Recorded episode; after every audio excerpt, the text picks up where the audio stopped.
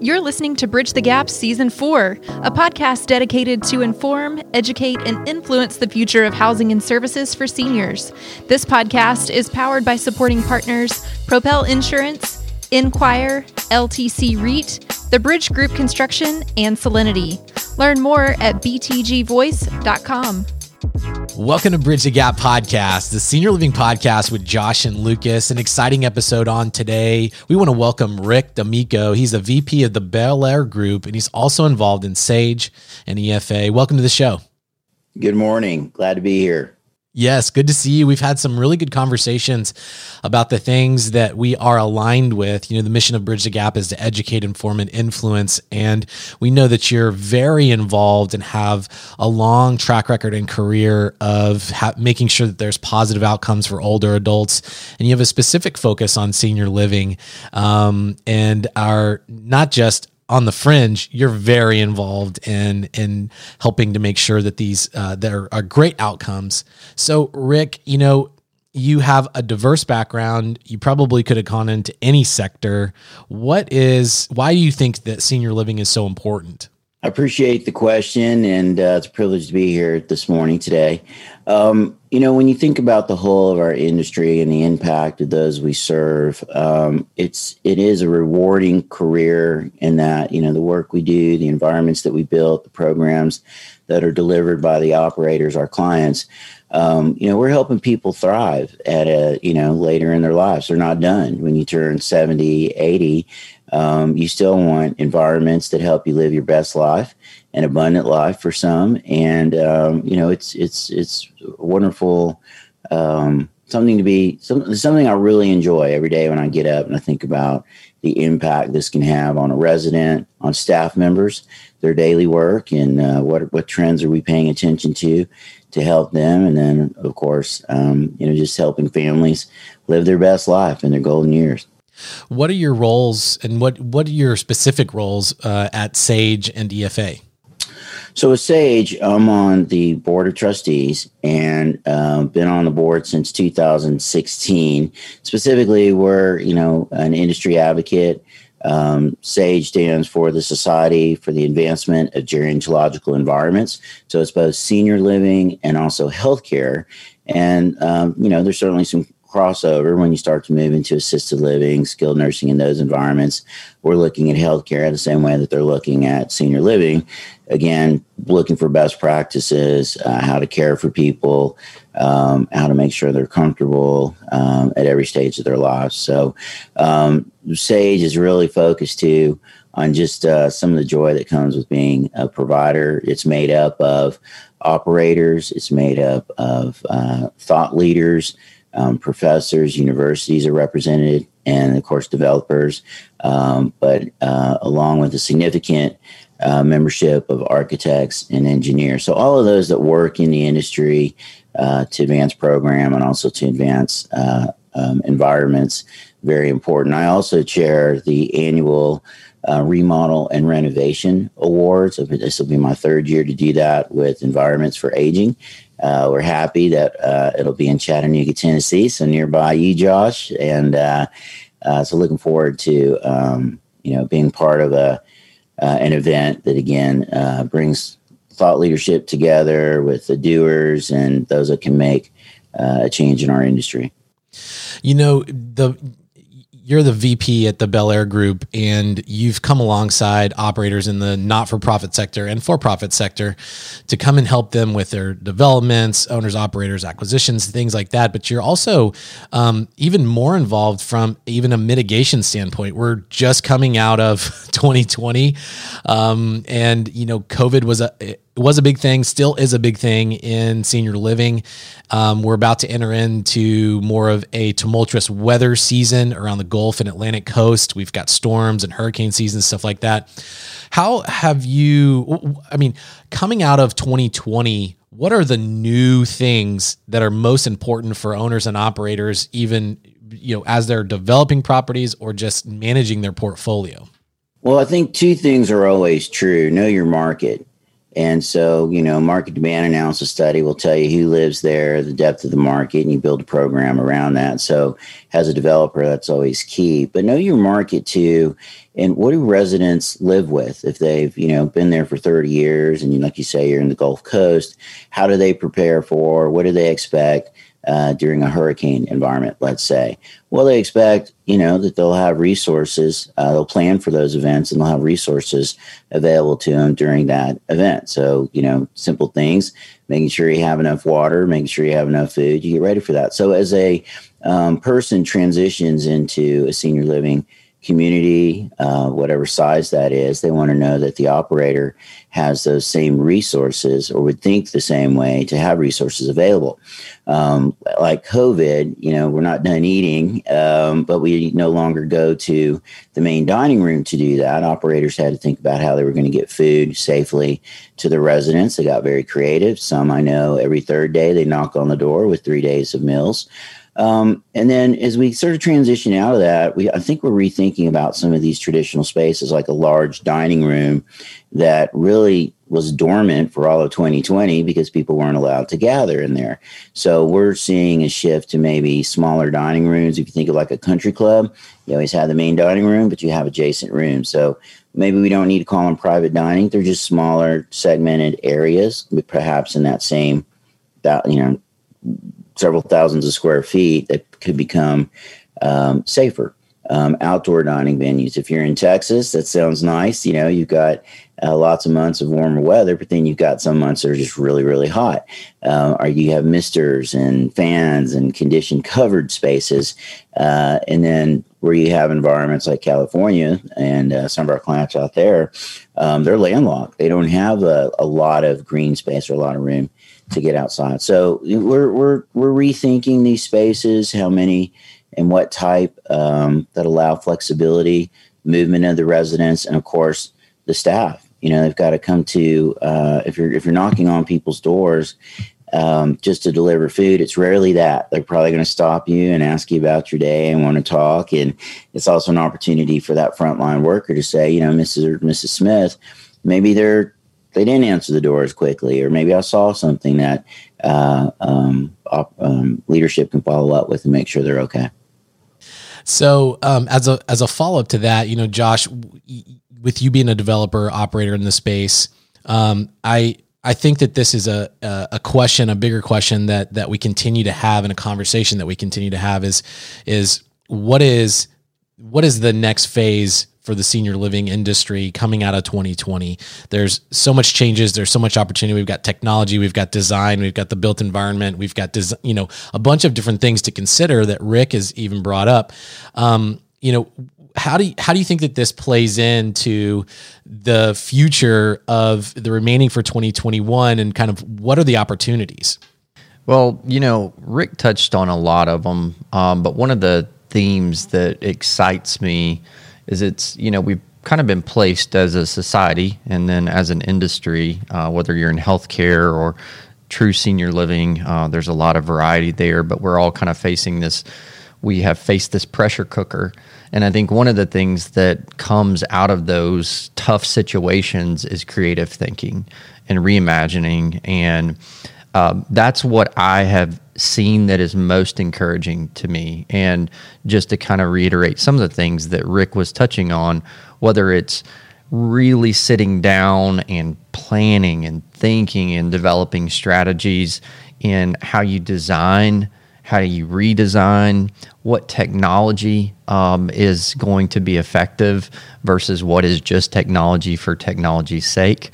You know, what is really improving um, residents' uh, lives? I'll tell you something else that, you know, we talk so much about the resident front because obviously that's what we design around and that's what we build our programs around but I think it's caused us to kind of take a step back and think about a you know that very important sector we call our team members, our employee base, because now you know one of the trends that I'm seeing is there's a lot more thought going into designing community and some spaces around well how how is it how are we protecting our teams?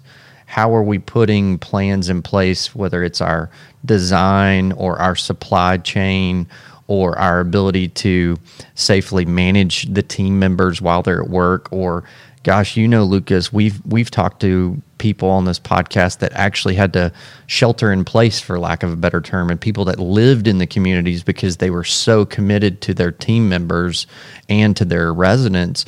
So how do we even accommodate and have flexible spaces when you need to convert for those kind of things? So I, am actually really encouraged um, by what it has forced us to all come together.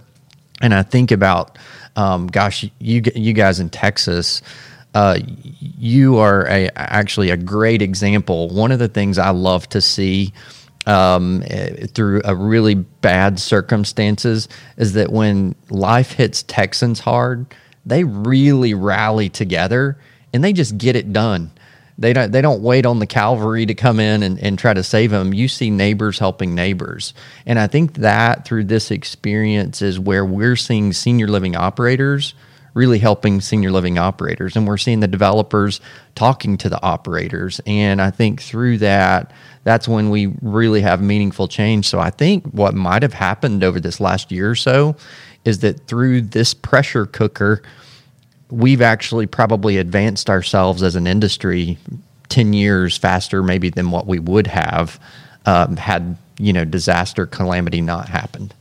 Josh i really like your optimism and how you summarize that can do attitude. And you know i'd share that i've spent a lot of time in the midwest and you know um, looking elsewhere around the country that tenacity that ability to just say you know, those that are nimble, those that can shift a little bit and are willing to try a few things, as you say, be creative.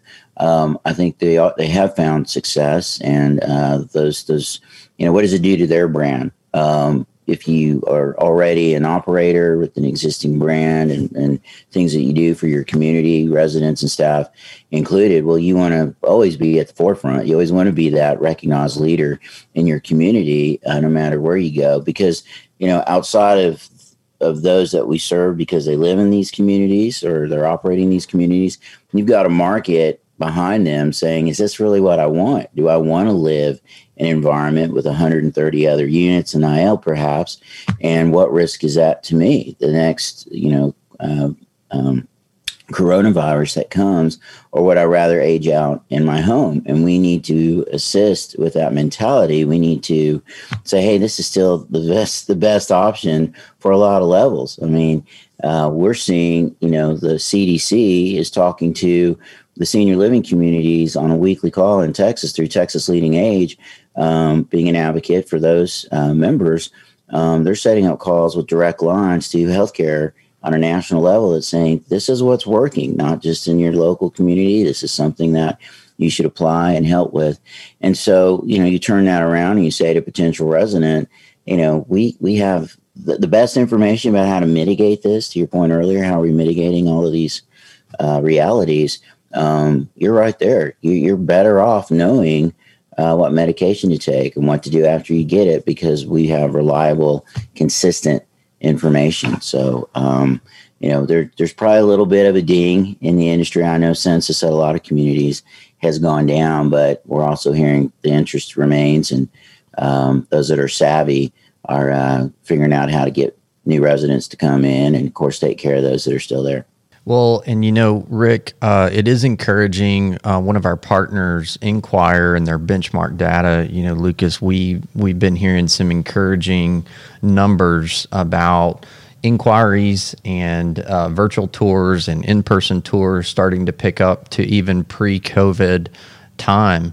And, you know, I think um, another one of the things that I've just seen such an improvement on that I think is something that our industry really needed and operators are doing a, a phenomenal job is the communication. Um, and some of that is through, you know, implementing better technologies that, uh, you know, equip them for better communication. But, you know, it was really amazing how almost overnight you saw companies and operators that maybe hadn't updated their website uh, in years, and it was this stagnant, boring site, and you're like, that just tells me nothing about the community. All of a sudden, they're using those tools on a daily basis to communicate with their families, their loved ones, other healthcare providers about what was going on and giving updates. And I think that transparency that was kind of created through this and kind of forced upon us, that's something that is going to go a long way at helping change the perception in our industry um, when we kind of put all the cards out there on the table and kind of open the front door, for lack of a better term, for the for the the consumer that's not educated on our industry to see what a great job we do in communicating and caring for our teams and our residents. I, I just think that's going to be a very positive things for the trajectory of our industry. I was in Georgetown, north of Austin, last week, and I was talking to the operator there and they are so um, outward facing, meaning to the community as a whole, the city of Georgetown, for instance, they were meeting with religious leaders to say, look, whether you're you have a family member here or you're living at one of our communities, we're still a resource center, a place of uh, information, if you will, for the whole community. If you need to ask a question from our staff, call. If you go to our website, to your point, you'll see data that comes from the CDC to the state of Texas to the Texas LeadingAge Organization that's public. And, um, you know, it's a gateway. Uh, well, it's a reminder of why they're a community player and uh, been there 40 plus, 50 plus years. And, um, you know, as the life cycle goes on, um, they're telling the community as a whole, you know, we're, we're, not asking you to necessarily to come over here and live here. Of course, we'd like that, but we are asking you, you know, to think of us as being thought leaders and get providing information that's reliable and important and uh, helps you know an adult child make a decision about a parent maybe that's um, living at home, not even in in one of our communities and what we're doing. So go ahead, Josh. Well, I was just going to ask Ric. Um, you know, I I would um, hate to let the opportunity pass, being able to talk to you and our listeners be able to to listen in on this conversation. But um, you're you're I think for a lot of reasons a unique um, developer because uh, one of those reasons is because you're not so just narrowly focused on like one development model, and you really get out there and educate and are looking at a lot of different diversity and change and a change maker. Are there any um, emerging models um, of development and types of developments in what we would consider healthcare or senior living, this kind of aging services that you're starting to scratch at or you're hearing about that would be cool to to kind of explore over the coming months and years? Yeah, absolutely. And, and just to share with everyone, a lot of our clients are fa- are not for profit, faith based operators. So, you know, that uh, a moment ago, and it sounded a bit paternalistic and how you're taking care of residents. You know, I don't want to over or understate that.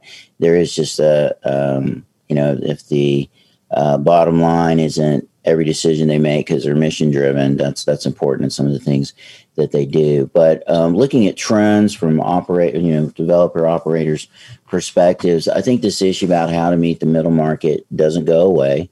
I think repurposing uh, places now that aren't that have not typically been, um, you know, senior living um, environments, for instance, you know, the remaking of a mall, the re- reimagination of a mall, the reimagination of real estate classes like business parks. Is there an opportunity, you know, to bring senior living to a suburban community that might had at one time a robust um, business park, well, you have to change uh, ordinances and allow for residential living where you might not have it. Repurposing hotels, repurposing motels. There's a lot of discussion about that. Um, the regulatory environments in each state are unique, um, so you need people like us to help you, you know, match that opportunity with what's allowable, or no pun intended, but to bridge that gap. If you have a city, you know, that's not thinking about how we help people age and live their best life with some creative thinking, as you mentioned earlier, they're going to be behind. Um, you know, because we, we have got so much in front of us uh, that's being underutilized, underused, uh, in a market that grows and grows and grows every, every day. Um, you know, I like too what you said about staffing. Um, we have seen a little bit of uh, movement away from senior living at the start of, of, this pandemic. It was the aging population at most risk. So, it by default meant if you were a care provider, um, you were also at risk. And you talked earlier about, you know, um, some staff members wanting to stay home because they're fully committed to the job and work they do, but they're also anxious and scared that they might, you know, get someone at their homes sick. And uh, so there was some flight uh, in a mark in an industry that sometimes has scarcity. Certainly in Florida, they can't find enough care providers uh, to take care of an aging population. So we have to think about what attracts that care provider uh, to your communities, to your projects in a way that says, "Hey, it's safe to work here. We value our employees, and um, maybe it's environmental too. We've got, you know." Um, I'm not sure yet what it is, but you know, maybe it's something like if you needed to spend the night here, you could, or um, during a weather event, like we talked about in the early part of this call, um, come to us if you if you need water, if you need food, and you can't get it at the grocery store, you can't get toilet paper. Maybe we have some surplus, or we can find a way to help our employees take home uh, things for their needs. So, um, trends uh, opportunities. Certainly, there's there's a lot of them. Um, you know, I just want to take one more second in terms of the business model. What remains is with your finance and investors is making sure you know that they see this as a value that they want to put their money in these communities. And some of the big investments that were made in 2018 2019 and all your covenants to keep census you know that's been hit. And uh, we want to make sure that um, there's still a significant well there is still a significant amount of money that wants to get in this industry. We need to make sure that they understand uh, it's still the right value proposition so ric along with that question you touched on um, and kind of opened the door for me to ask the next next question so for let's let's talk just for a minute to the portion of our audience that is a developer um, and maybe they've had kind of they've been sidelined um, uh, through COVID and they have not been developing anything. And they're about to enter the game again, so to speak, and start developing some communities. They're looking to do some new and innovative things. Are there questions that are being asked now by the capital markets, by the financial markets, by the investors um, that you're hearing asked that you weren't uh, hearing that asked prior to COVID? Is there anything special going on that a developer needs to be prepared to answer? Well, on construction cost, um, logistics, um, what we're seeing, for instance, in the lumber industry, I read a Wall Street Journal article over the weekend that said lumber pricing uh, is basically four times higher than they were, you know, this time last year. That's remarkable. Um, you know, the start of the COVID, uh, if an employee in a lumber yard was sick, they shut it down. So that was a very real event. Uh, supply lines, logistics of moving lumber across the country. At the same time, single family ho- homes are being built. You've got you know this interest to to build. So you know, not to say that that's unique in any uh, in any year when you're planning and modeling putting together your pro forma, but I would pay attention to the logistics side for every construction division to say, you know, what's likely to happen here. Oil and gas has been so low for the last year. If you're modeling, you know, looked at it at one rate, what's it going to be six months from now? So have those conversations with the the best um, contractors out there. Um, census and fill up your covenants. I think pay attention to the details there. Um, certainly, the pandemic, we were losing residents. Uh, census was going down. Interest in living in these communities, like we talked about earlier. Uh, make sure you're not hurting yourself or your client in uh, those discussions and uh, what you can do there. And then, lastly, uh, scarcity among care providers and employees. Um, was driving through um, again Central Texas, and there's a store called Buc-ee's, big gas station, big brand. They're offering cashiers eighteen dollars an hour. Wow, you know, yeah, and so your frontline employee that can go work, you know, at a grocery store or gas station. Uh, they might feel safer for some of the reasons we mentioned earlier before, or they're in rural environments and it's easier to get to, or anyways, um, you know, eighteen dollars an hour is a lot, uh, and um, so the uh, operators need to think about the cost of attracting, retaining uh, employees, quality employees at all level. Wow. So I actually just saw Lucas. He let this slip. I saw him actually typing in Buc-ee's online application. He was actually applying at Buc-ee's while we were Josh, on this. Show. I have a part time position. Yeah. I have a part time position at Buc-ee's already. Yeah, Lucas, three weeks paid vacation, eighteen dollars as a cashier. so uh, for any of your listeners, if they're thinking, "Hey, what do we need to do?" But Lucas, uh, Josh, I appreciate the question about what developers should do because again, as a consultant versus you as a developer operator, you know, we want to advise our clients to to look at uh, start times, durations, planning departments. Here's another one: planning departments.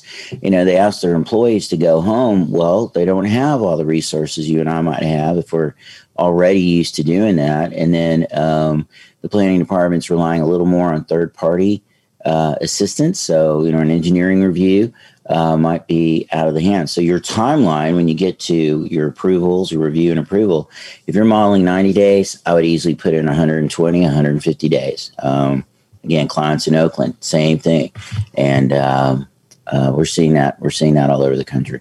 Man, this is good information. Um, I know our listeners are going to probably um, be tearing the email and social down to try to get to you to ask more questions. And of course, now you've given uh, the tip line uh, to Buc-ee's. and so, you know, Lucas is already there. No telling how many other well, people. Call me first. Right I might, I might see if I can get a referral if you're filling out that application. So, yeah, thank you. Oh man, uh, Texans, we love our Buc-ee's, man. You can uh, stop in, get some gas, get some brisket you could buy a bathing suit or a cooler or pretty much anything you want. So get your car washed. So uh, we appreciate that. Ric, you know, we're going to put all of your information in our show notes. Um, and I know that you're active on LinkedIn, you're active in engagement in these committees, uh, and also you do speaking and training and education. Thanks for what you're doing and spending time with us this morning here on the Bridge the Gap Network. It's been a privilege, gentlemen. Thank you. Thanks for everybody for listening to another great episode of Bridge the Gap. Thanks for listening to Bridge the Gap podcast with host Josh Crisp and Lucas McCurdy. If you were informed, educated, or influenced by this episode, we want to know. Leave a comment on social media or contact us in the show notes. Powered by supporting partners Propel Insurance, Enquire, LTC REIT, The Bridge Group Construction, and Solinity. Learn more at btgvoice.com.